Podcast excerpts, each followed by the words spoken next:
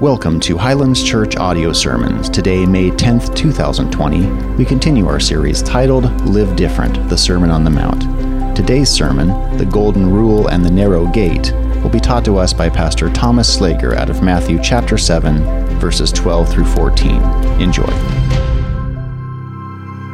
Well, good morning, church. It is great to be with you. Thank you for spending some time with us on this Sunday morning, whether you're watching right at nine o'clock or right at one of our Our other service, ten forty-five. We're glad that you're choosing to spend some time with us this morning. This morning, we're going to be back in our study on the Sermon on the Mount, Matthew chapter seven, verses twelve through fourteen. Before we get into that, I do want to introduce you to someone very, very special. It is the a sixth member of my family. I want to introduce you to my new daughter. Her name's Evangeline Joy. Um, she is beautiful. She's healthy. Everything went just according to plan. Um, This is the, the day we actually brought her home. Our boys wanted to get fancy for her, so they dressed up. Um, she's healthy, she's happy, and I just want to say thank you. Thank you for praying for us. Thank you for the kind words, the encouragement, the food. Man, thank you for the food. Um, we are excited for her to be a part of our family, not just our family unit. We're excited for her to be a part of our church family here at Highlands. So as I said this morning, we are back in our study on the Sermon on the Mount, and this morning we're actually going to begin the end of Jesus' sermon. Yeah, we're going to begin the end, and the Sermon on the Mount is arguably, probably the greatest sermon that's ever been preached, and this morning we're going to begin the end of that. Let me read it for us real quick, and then we'll pray, and then we'll hop into what the Lord has for us today. Matthew chapter seven, verse twelve through fourteen, it says this, "So whatever you wish that others would do to you, do also to them. For this is the law and the prophets. Enter by the narrow gate. For the gate is wide and the way is easy that leads to destruction, and those who enter by it are many. For the gate is narrow and the way is hard that leads to life, and those who find it are few." Let me pray. God, thank you for um, the opportunity to, to gather. God, we know we're not gathering in the way that we're used to, and we're not gathering in the way that we prefer. But nonetheless, this morning, God, we know that your church is not a brick and mortar building, but your church is a body of people. And God, whether we gather remotely from different locations or whether we gather in person, God, we know that your word is proclaimed and that your Son is glorified. So God, today I ask that you would bless our time together. Um, God, that you would bless our worship, that you bless our time in the word. God, would you open our, our ears so we can hear the word like we've never heard it before? Would you open our eyes so we can see it? Open our, our mind so we can know you. And, and as a response, God, we ask that you'd open our hearts so we can love you and love others the way that you've asked us to. God, we love you and give you everything that's said and everything that's done in this service today. And it's in your holy name that we pray. Amen. We see in this part of the Sermon on the Mount, Matthew chapter seven, verses twelve through fourteen, two commands from Jesus, two commands which is going to form our outline. So two commands, two points in our outline. The first point and first command in verse twelve being this, obey the golden rule. Obey the golden rule. Now, before we move forward, I actually want us to move back and pick up some context for why this Um, command that Jesus gives us holds so much weight. So do this for me. Take your Bibles, go backwards, rewind. Matthew chapter five, real quick, verses seventeen through twenty to give us a better picture of, of what's going on here. Beginning in five seventeen, Jesus says this, "Do not think that I have come to abolish the law or the prophets." This is stuff in the Old Testament. Jesus says, don't think that I've come to do away with the whole thing. He actually says, I have not come to abolish them, but to fulfill them. I'm not doing away with anything. I'm actually accomplishing and fulfilling everything the Old Testament talked about. "For truly I say to you, until heaven and earth pass away, not an iota, not a dot, not a letter, and not a punctuation mark will pass away from the law until all is accomplished. Therefore, whoever relaxes one of the least of these commandments and teaches others to do the same," in other words, whoever undermines or throws out the Old Testament, he says this, "will be called least of these in the kingdom of heaven. But whoever does them and teaches them will be called great in the kingdom." Verse twenty, Jesus says this, "For I tell you, unless your righteousness exceeds that of the scribes and Pharisees, you will never enter the kingdom of heaven." Right off the bat, in the beginning of this sermon, Jesus started making some really bold claims. Some very bold claims, some bold teaching. Man, I haven't come to throw out the Old Testament. I've actually come to accomplish the whole thing. I've come to accomplish the law and the prophets. We get to the end of the sermon in Matthew chapter seven, and we see this picture where people are just shocked. They're astonished at the message Jesus just gave. Apparently, he had gotten their attention. It says they had never heard someone teach with such authority. So at the end of the sermon, we get this picture that these people, this crowd, they're just hanging on to every word. And as Jesus preaches this bold message with all these bold statements and bold claims and bold topics that he teaches about, people are just listening, listening, listening. And there's a lot of big things he talks about, a lot of hard things he talks about, especially when it comes to how we're supposed to treat and love other people. Just real quick, some things that Jesus has covered. He said, don't be angry and don't curse at people. Don't look at anybody with lustful intent. Don't divorce someone without a biblical reason. Don't make false promises. Don't retaliate. Love your enemies. And we just saw him talk about not judging other people wrongly. Now, that's a lot to digest in one sermon. And remember, this is one sermon that Jesus is giving this crowd. So we get to verse twelve, and what verse twelve, the golden rule really is, it's a summary statement of how you and I are supposed to teach or treat other people. He spent all this time talking and all this time teaching, all of these really difficult things for us to digest and do in our life. So Jesus summarizes it all in verse twelve when it comes to how we're supposed to treat other people. Verse twelve says this, so, the same thing as saying therefore, because of everything that I just said, and Jesus isn't just saying just this last chunk of the message, because of all these things we've been talking about when it comes to how we treat other people, he says this, whatever you wish that others would do to you, do also to them. For this is the law and the prophets. Remember chapter five, Jesus says, I didn't come to abolish the law and the prophets, I came to fulfill them. And now he says, so here's a rule you can live by. Here's a really good Christian ethic to summarize everything. Whatever you want someone to do to you, do that to them, because this is the law and the prophets. This is what it all boils down to. And we say we understand this. We say we understand a lot of things in the Bible, but understanding is different than obey. We know that to be the case. Christians are really good at memorizing Bible verses. Christians are really good um, at, at looking through the scriptures to quickly find a verse that talks about something that we're going through or something that a friend is going through. What a lot of Christians aren't good at is actually doing what the thing says. We actually look at Luke chapter six, verse forty-six. Jesus asked this question. He says, why do you call me Lord, Lord, but do not do what I say? In other words, it just doesn't add up. It doesn't make any sense. You call me Lord, but you don't listen. So here's what I want to do with the golden rule this morning. I don't want this to just be more lingo we don't live. I want us to understand it so we can obey it and actually put it into practice in our life. So let's break this down. The first thing he says, whatever you wish others would do to you. And he gives us zero examples here. He just says, whatever you wish others would do to you. So think of a situation. Like for real, right now, think of a situation maybe this morning, an argument you had with someone, or this last week, a point of conflict that you had, or or really anything. Think of that situation and, and apply this principle. What, what would you want someone to do to you in that situation? Whatever you would like others to do to you, and then he says this, do also to them. And this works both in the positive and in the negative. When it comes to your Facebook posts, do you want someone to yell at you? You don't? Then don't yell at them. When it comes to your relationships, you want someone to encourage you. You do. So then encourage them. It's a really simple, not easy, but simple rule that we can put in place into our life. If you don't want it done to you, don't do it to someone else. And if you do want it done to you, then do it to others. And then he boils it down and says, for this is the law and the prophets. This is what it all boils down to. Later on in Matthew chapter twenty-two, verses thirty-seven through forty, um, a big shot teacher of the law came to Jesus and he asked him this question, not with pure motives. He was trying to trap him. He said, what's the biggest law? What's the greatest law in all of the Old Testament? And this was Jesus' response in Matthew chapter twenty-two, thirty-seven through forty. And Jesus said to him, you shall love the Lord your God with all your heart, not just some of it, all your heart, with all your soul, not just some of it, with all of it, and with all your mind, again, not just some of it, with all of it. This is the great and first commandment, and the second's like it. You should love your neighbor as yourself.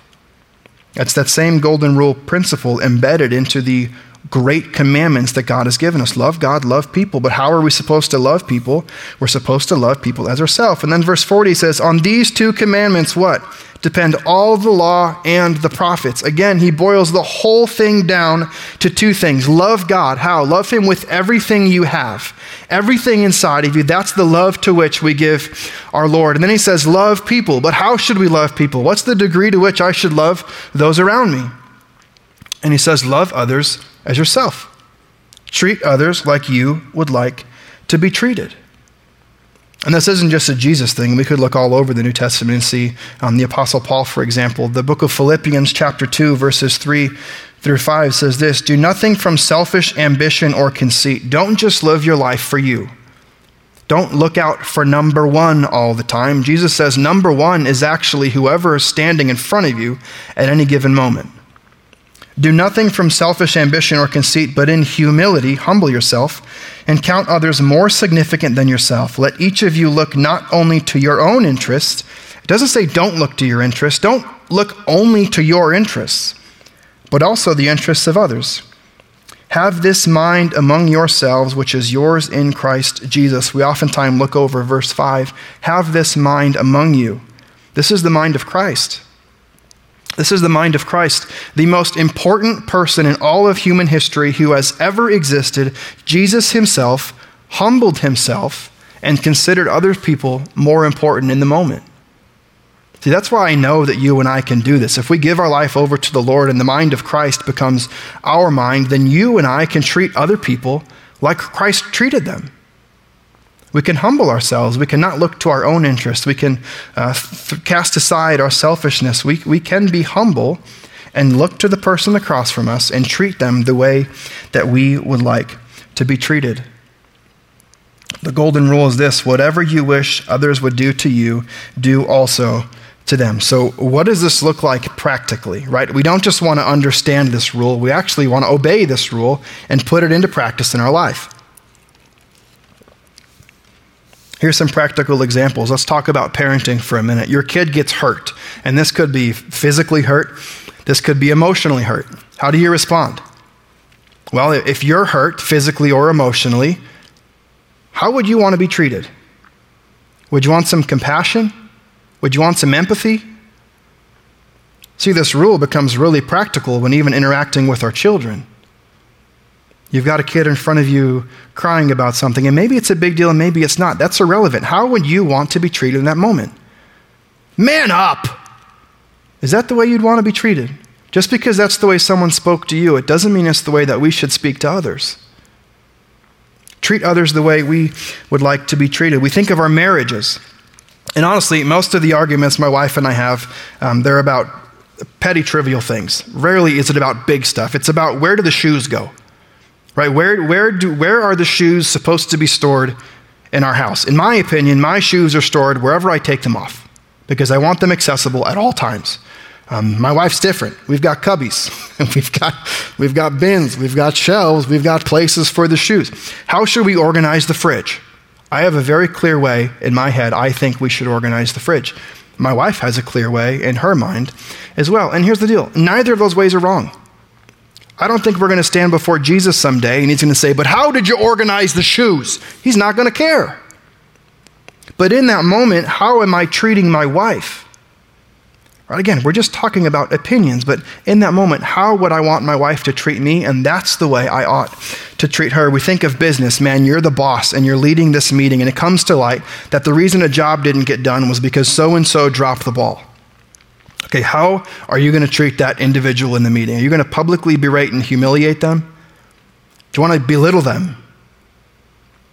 Well, ask the question, how would you like to be treated in that moment? Would you want to be encouraged? Would you want to be given grace? And I'm not saying there's no consequences for our actions. We learn from our consequences, but if there's consequences needed, how would you like those consequences delivered to you? Let's talk about uh, social media, maybe a good student example. Man, one of your friends um, on Insta or TikTok, they're trying to be cool, but it just wasn't cool. Right, like it was really corny and kind of dumb, and they did not look cool the way they intended. And you saw the video, your friends saw the video, and a few minutes later in a group chat, someone brings it up, and they just start gossiping about your friend who's just trying to fit in. Do you add on to that? What do you do in that situation? Well, what would you want done to you? Would you want a friend to nip it and stop, or would you want them to just continue on the gossip? And it's not just big things. This could be little things as well. Man, you're in the checkout line at the Safeway, right? You know how sometimes there's the person in front of you who's got like four thousand things in their cart and you've got two? And you're thinking like, this is pretty obvious. Can't you just let me go in front of you? You have four thousand, I got two. Let's just be amiable, but let me go first. That's what you want in the moment. But then when you're that person in line with four thousand people, like you're number one, even if the person behind you has two things. But what do you do in this situation? Man, what would you want someone to do to you? Do it to them. This gets really practical and really difficult. You're looking for a parking spot. Man, it was beautiful like last week, and now suddenly it's one hundred ten. It was nice, now it's not. It was pretty, now it's hot. I don't get it. Okay, but you're you're pulling into church when we can all be together again, and it's really hot outside, and, and you make it to the parking spot a little bit before the other person. What do you do? What would you want done to you? If you were that second car, would you not want some grace and someone to say, yeah, go ahead? I mean, this is, it's a simple concept that's really difficult to live out. It's a radical way of life that could totally transform our lives and transform the life of our church. This is a different way to live, but Christ has called us to live different. That's what we've been looking at this whole series, how Christ calls his people to live different. You know, later, in, we look at the Gospel of John, chapter thirteen, verse thirty-five. Um, Jesus actually tells us that people will know us by our actions. They'll know we are, are Christians by the love that we have for one another. John thirteen, thirty-five says this, by this all people will know that you're my disciples if you have love for one another. If you have love for one another. Now, we are seemingly about to enter into a season that we haven't been in in about a month or month and a half, where we can finally go out and shake hands and hug and be with each other once again. People have been starved for human interaction, and now they are going to be getting more human human interaction. The question is, um, what are people going to see when they see you? When people interact with you, are they going to see the love of Jesus? Are they going to see someone different? Are they going to see someone who's committed to not just understanding what God's word says, but someone who's committed to obeying and doing what Christ has called us to do? Are you going to practice this golden rule? We have a golden opportunity to live out the golden rule coming up, and I would encourage each of you, look for the opportunities that you can love like Christ has called us to love. So whatever you would have others do to you, do so unto them. This is the law and the prophets. It's Jesus' summary for everything he's just given us when it comes to how we should treat other people. It's the first command, obey the golden rule. The second command is this, enter by the narrow gate. Enter by the narrow gate. Jesus is going to lay out two gates, two paths, two audience sizes, and two destinations. And, and really what he's calling us to, he's calling us to make a decision. He lays out two options, not a third option. There's no middle option. There's this path and there's this path. There's this gate and there's this gate. There's this destination and this destination. Enter by the narrow gate. And then he describes the gates. He doesn't just leave us in the dark. He lets us know what each of them are like. He lets us know where each of them are going and lets us know who we can expect to see on the way. The first gate he talks about in verse thirteen, he says this, for the gate is wide and the way is easy that leads to destruction, and those who enter by it are many. We've got a wide gate, an easy path, leads to destruction, a lot of people on it. So here's what I want to do. I want to break down each of those things. Okay, why is it wide? Why is it easy? Why is it destructive? And ultimately, why is there so many people? Well, why is this gate so wide? One, it's, it's so wide because it's the default gate that every single one of us enters into apart from Christ. This is the gate that all of humanity enters. Romans chapter three, verses ten, eleven, and twelve, it says this, none is righteous, no, not one. No one understands, no one seeks for God. All have turned aside, they've gone their own way. Together, they have become worthless. No one does good, Not even one. In other words, they're on the wrong path. They're on the wrong path. Again, there's only two paths in this thing, and all of these people, they've entered through this wide gate. It's the default position of each and every one of us. And why do I know it's the default position? Because we don't have to teach evil. That comes natural, right? That's why Jesus is telling us not to lie. That's why Jesus is telling us to not be vengeful. That's why Jesus is telling us to not break our promises, because we do all those things he tells us not to do naturally. I don't have to teach my kids to hit each other. I don't have to teach my kids to lie to me. We just do those things on our own. It comes natural, and there's this gate is wide because so many people are going through it because it's natural. Why else is it wide? Well, it's wide because there's no rules and no expectations. Uh, the gospel that this wide gate preaches is just you do you and let other people be them. Don't infringe upon other people's value systems. Don't make value judgments. Just do what's important to you and let other people do what's important to them. It's fine. Why is it easy? Well, one, it's easy to find. We don't need to look for it. It's just there. This path, this way, this is the way of the world. It's just the way that things work all around us. You don't have to look that hard to find it. Its moral boundaries are so wide, you can just do whatever you want. So the gate's wide, the way's easy, but Jesus says this path leads to destruction. Second Thessalonians chapter one, verses seven through nine says this, Jesus, or the Apostle Paul talking about the end when Jesus comes to judge, and to grant relief to you who are afflicted as well as to us, when the Lord Jesus is revealed. Again, we're talking about future when he comes back from heaven with his mighty angels in flaming fire, inflicting vengeance on those who do not know God, on those who do not obey the gospel of our Lord Jesus. They will suffer the punishment of eternal destruction. We're not talking about temporary discipline. We're talking about eternal punishment.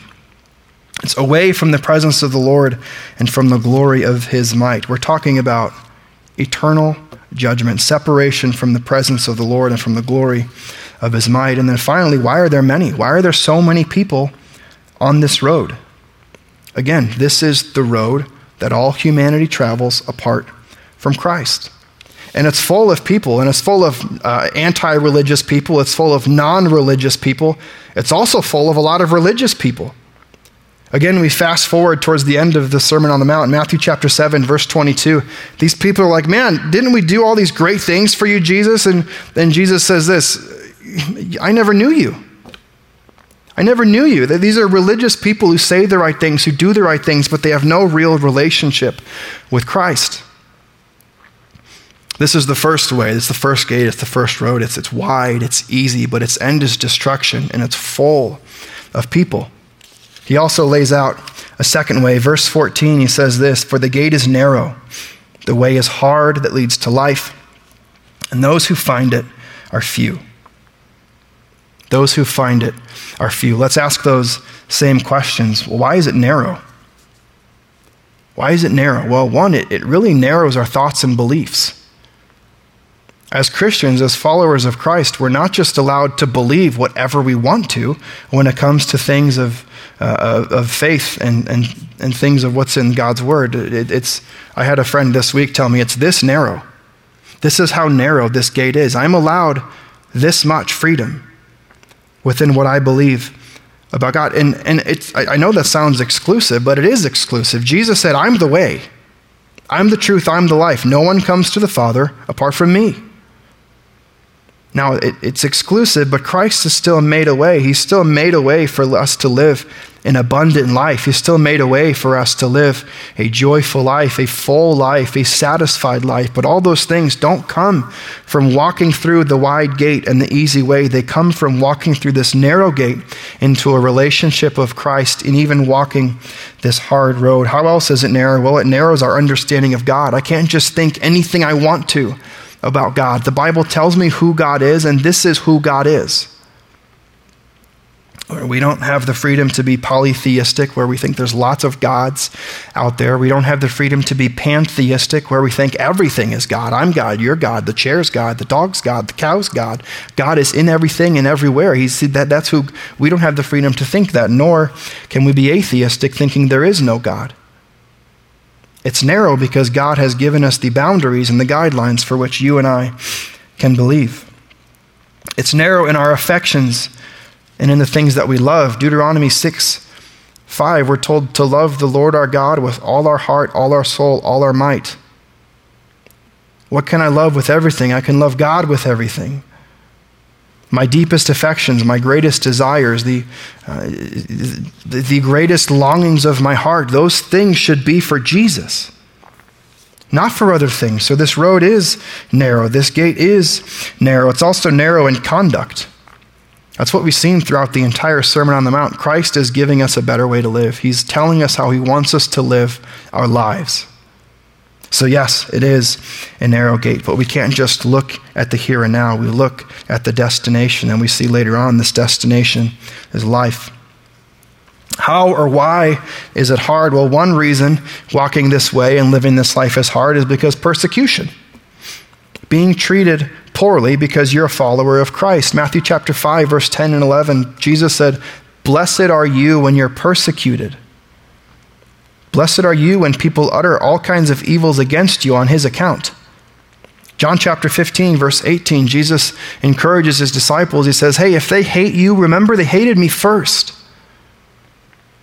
This is a hard life. It can be, it can be difficult. But the difficulties we face in this life are no match for the glory that we face in the life to come. Romans chapter eight, verse eighteen on your screen says this, "For I consider that the sufferings of this present time are not worth comparing with the glory that is to be revealed to us." The Christian life is hard, but the Christian life is worth it. It's also hard because of sanctification. The sanctification process is difficult. Jesus describes it like this in Luke chapter nine, verse twenty-three. And Jesus said to all, "If anyone who would come after me, let him deny himself and take up his cross daily and follow me." Daily dying to yourself, denying yourself, sacrificing your own wants, your own desires, your own will, your own agenda for those of Christ himself can be difficult. This is a hard thing that you and I have to wake up every day and choose, who am I going to live for today? Am I today going to live, am I going to live for Thomas, or am I going to live for Christ? The Christian walk of being sanctified and molded and, and shaped into the image and the person of Christ is a difficult way to live, but again, it's worth it. It can also be hard because it's lonely. If we look at Luke chapter six, it's a parallel passage to the Sermon on the Mount. In verse twenty-two, uh, Jesus says, one of the most common ways that you and I today um, are persecuted is just through being excluded, through being left out. Not invited to the office party, not invited to the family picnic, not invited um, to the hangout after work, or, or, or to the hangout with your friends at the gym, or your hangout with your classmates, because you're that weird Christian. You're that Jesus freak. That's the way it comes for you and I most living here in America, is through exclusion. It's also difficult because of trials. I'd encourage you, we're not going to do it now. Later on, go back and look at James chapter one, verses two and through four. We see that we encounter trials to grow our faith. That God uses trials, difficulties, tribulations, so you and I can become the people that God wants us to be. But again, it's not just about the here and now. If all we do is we look with a perspective of all that matters is right now, then we'll live with an earthly perspective. But remember, perspective determines priorities. So if I look future, perspective of eternity, man, what's eternity going to look like? Then I'm going to prioritize my life here and now about what life is going to be like then. And that's what Jesus promises next. Where does this path lead? Jesus says this path leads to life. This is the path that leads to life. Remember Romans chapter three, twenty-three, for all have sinned and fallen short of the glory of God. But a few chapters later, chapter six, verse twenty-three, it says, the wages of sin is death, but the gift of God is this, eternal life in Christ Jesus, our Lord. Someday you and I can stand face to face, total glory, completely glorified with Christ. That's where this thing's going. So while the gate that you and I are choosing to walk through is narrow, and while the path that, that you and I are choosing to walk is difficult, and while at times that path may be lonely, friends, that path is worth it, because at the end of the road, at the end of the life, it's Jesus. That's what we're living for. That's what we're walking to. So if there's difficulty going on around you, if there's trial, tribulation, persecution, I'd encourage you, don't look at the things off on either end of the path. Keep your focus forward with our eyes fixed on Jesus, because that's where this thing is going. In conclusion, I just want to ask us two questions around both of those commands and both of those um, sermon points we've seen this morning. The first question is this: have you been practicing or just understanding the Golden Rule? Has the Golden Rule become one of those Christian cliches, one of those trite sayings of the faith? Or is it a lifestyle? Don't just say, Lord, Lord, but not do what he says. He's calling us to something greater. He's calling us to live different. And friends, if we would embrace this type of love, if we would embrace this type of caring, if we'd embrace this type of attitude for whoever Christ puts in front of us, where we would say, however I would want to be treated in this situation, that's how I'm going to treat you, it would totally transform your life, and it would totally transform the lives of the people around you. It would transform the life of our church. May you and I not just understand, but actually obey and apply this Golden Rule to our life. I'd encourage you, as a simple exercise over the course of, uh, of just your daily walk this week, ask yourself this question in any situation you face: how would I want to be treated? And then treat the person in front of you how you would like to be treated. It's practicing the Golden Rule, not just understanding it. Then the second question is this: which way are you on? Which way are you on? Which gate have you entered through? And it is important that we get the order right. Jesus gives us a gate. He gives us a decision. Which gate are you going to choose to enter through? There's the default gate. It's wide. It's easy. It leads to destruction, but there's a lot of people going. Is that the way that you want to choose this morning? Do you want to live the way that you've always lived apart from Christ? He offers a second gate. And this is the gate, he says, enter through the narrow gate. It is a narrow gate. In fact, if we look elsewhere, John chapter ten, verses seven through nine, Jesus says this. So Jesus again said to them, truly, truly, I say to you, I am the door. Jesus is the gate. All who came before me are thieves and robbers, but the sheep did not listen to them. I am the door. If anyone enters by me, he will be saved and will go in and out and find pasture. Later on, John chapter fourteen, verse six, Jesus says this: I am the way. I am the way. I am the truth. I am the life. No one comes to the Father except through me. See, this whole walk is about Jesus. The gate is narrow. Jesus says, I am the gate. The way is hard. Jesus says, I am the way. And, and, and, and it's, there's life. It leads to life. Jesus says, I'm also the life. All of life is meant to be all about Christ. So friend, I ask you again this morning, which way are you on? Which gate are you choosing to enter into? Would you embrace Jesus? Would you walk through the gate? Would you walk through the way? Would you live a life that pleases Christ? And at the end of the road, you and I can someday stand face to face with Christ himself. Let me pray. Jesus, thank you um, for making a way. God, you have made the way for us to have relationship with you. Jesus is the gate. He is the way that we enter to you. He is the way. He is the truth. He is the life. God, we thank you that we can live a life with your Son, Jesus Christ, and that someday we can enter our final destination of eternal life, complete glorification, complete relationship, where everything will be made right again, life with you. God, for those this morning who are maybe on the fence, um, unsure about what they want to do next, unsure if they want to walk with Christ or not, God, I ask that you would um, encourage them now to connect with somebody. God, whether it's through connecting via Info Central after service uh, or shooting an email to one of the pastors or one of the staff, God, I ask that you would impress that upon them so we can introduce them to a relationship with you. God, help us now apply these things, not just understand them, but actually do them. And may we respond appropriately in worship of your Son, Jesus. God, we give you everything we've said and everything we've done this morning in this place. And we ask all these things in the name of your Son, Jesus. Amen. Highlands Church, we serve an amazing God, and he has made a way for us, for you and for me, to enter into right relationship with him, and that is through his Son, Jesus Christ. He loves us. He cares for us. May you and I embrace that love and exemplify that love this week as you and I seek to live out the golden rule. I love you guys. Love one another. I'll see you soon.